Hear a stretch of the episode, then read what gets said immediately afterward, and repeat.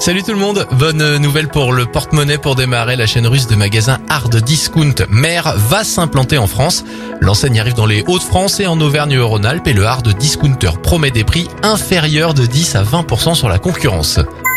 On continue avec euh, ces chercheurs américains qui ont mis au point une batterie de voiture révolutionnaire capable de s'auto-régénérer. La durée de vie de cette nouvelle batterie serait décuplée. Autre bonne nouvelle, celle-ci pourrait se recharger en un temps record, 10 minutes. Enfin, bonne nouvelle pour l'emploi. Cette année, Lactalis a annoncé l'embauche de 1500 personnes supplémentaires dans la moitié en CDI. Le groupe recrutera aussi plus de 1000 alternants partout en France.